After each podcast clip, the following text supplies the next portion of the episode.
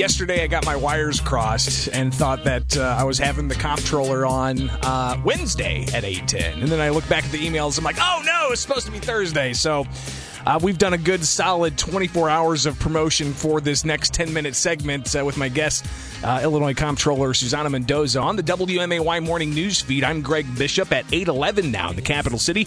Comptroller, thanks for taking time with us this morning. Uh, how you doing out there? I'm doing okay, thanks. Uh, thanks for having me on. It's always fun. I didn't realize I was getting a whole day ahead of time promotion. I, I typically don't do that. I typically don't promote, you know, hey, we're talking to this person. Uh, no, but I greatly do appreciate you taking the time because there's always a lot to talk about. Uh, but I do want to start with this lawsuit. It's funny because my uh, my colleague Cole, uh, he covered this story when it happened. Uh, gosh, I don't know, even three years ago or something. Uh, and then he messaged me late last week, and, and, and he said he saved himself a calendar reminder uh, to remind him about the case, and it popped up, and he's like, "What's going on here?" And sure enough, I know the case popped up again. Uh, so we all kind of forgot about this. But what happened with the case that uh, former state senators brought uh, uh, against the, the state seeking back pay? Yeah, it is kind of pathetic that you have to set a calendar appointment for these ridiculous lawsuits. Um, you know, I know it's radio, but like if you could see me, I'm just shaking my head the whole time you're talking, uh, like left and right. It's just so insane. Um, we unfortunately on Thursday we lost around in court. Uh, you may recall for your audience who may not know the specifics, so just as a refresher course here, um, we have two, I would say, shameless grifter uh, ex senators um, who sued the state of Illinois, in other words, me directly as a controller, four years ago, which is why some people may have forgotten about this, but clearly I have not. And um, what happened was that these two legislators, it was uh, Senator, former Senator Michael Noland, who sadly enough today is a sitting judge in Kane County, earning more than $200,000 a year for doing who knows what. But um, and then the other one was Senator James Clayborne, former Senator James Clayborne.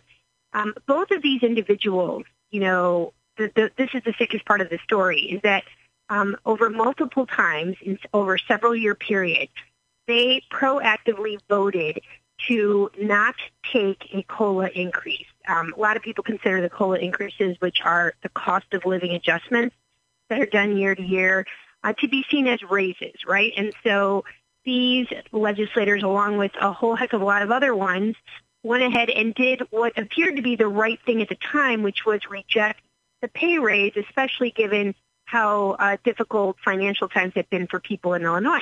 And not only did they vote against taking the pay raise, but the especially egregious part is, is that they used their vote to gain a ton of publicity for themselves they used it on their campaign mailers during reelection time. Uh, they pontificated on the House floor. It's not like they just even voted against taking the raise, but they got up on the House floor and they thumped their chest as to how, how it was the right thing to do and essentially patted themselves on the back for being such honorable, upstanding legislators. And then um, used it in all of their mailings. And those two individuals happened to be the two senators that were mentioned in the Senate Democratic um, press releases that went out. So, I mean, they were front and center on this whole movement to reject the pay raises. Well, fast forward a few years, they're no longer in the legislature, and now Kane County Judge Michael Noland turns around and sues me, the controller, four years ago, because he wants his money back. Because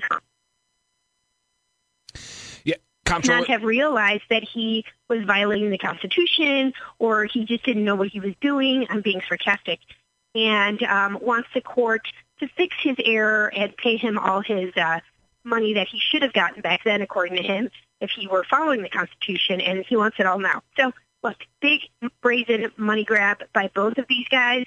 It's shameful, and it's you know, unfortunately, another day here in Illinois with with people that are are really violating the public's trust. And we're talking tens of thousands of dollars each could yes. be paid out, right?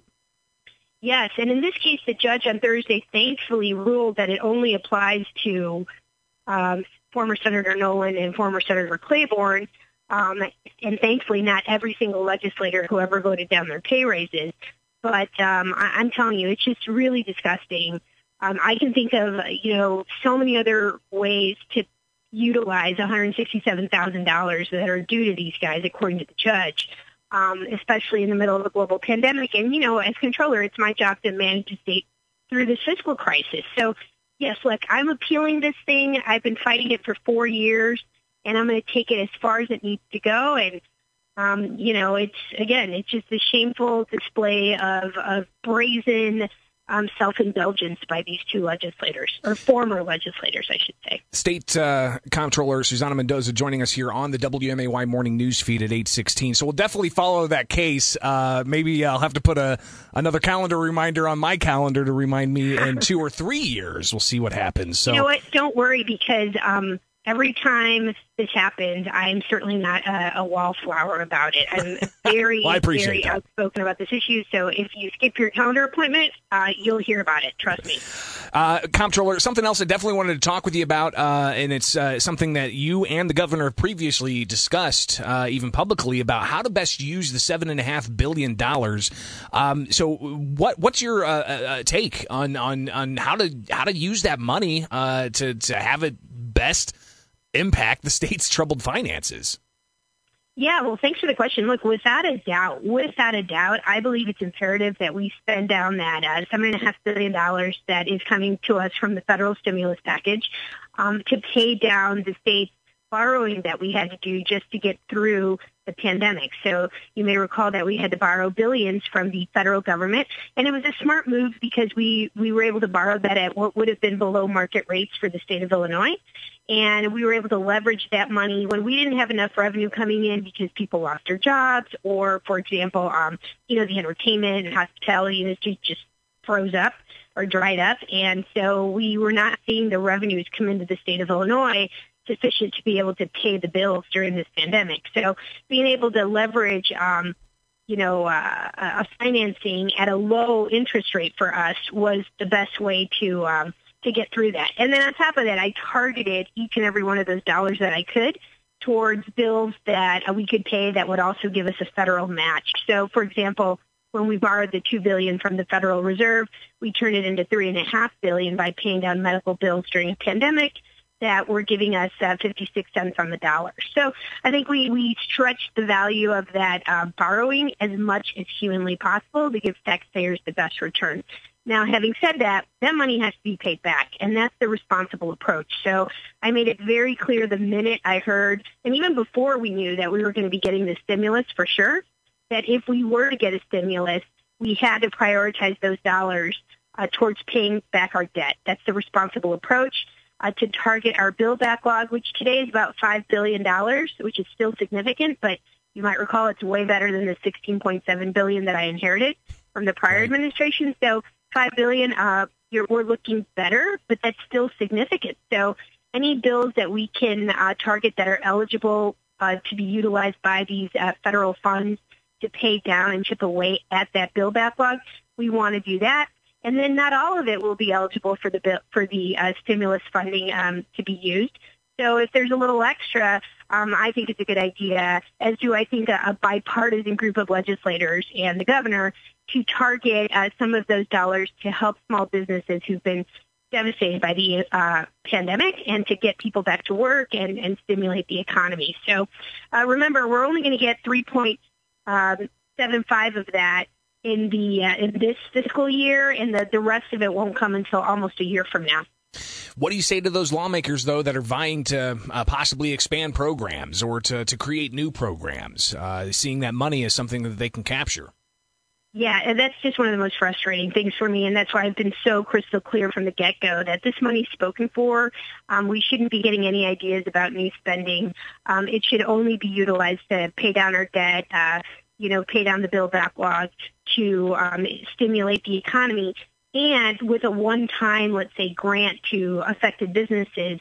And it's not like mom and dad sent us a check for our birthday, right? We can't go buy a new bike with it. So just please don't get excited. Um, we're still in debt, and we've got to we've got to utilize this money in a way that that is the most responsible. And most importantly, you know, the markets are looking at what we're doing here in Illinois. And in the middle of a global pandemic, we just went with two of the rating agencies from a negative rating. Uh, of course, we're still teetering right above junk bond status, right? So we, we have to get away from that.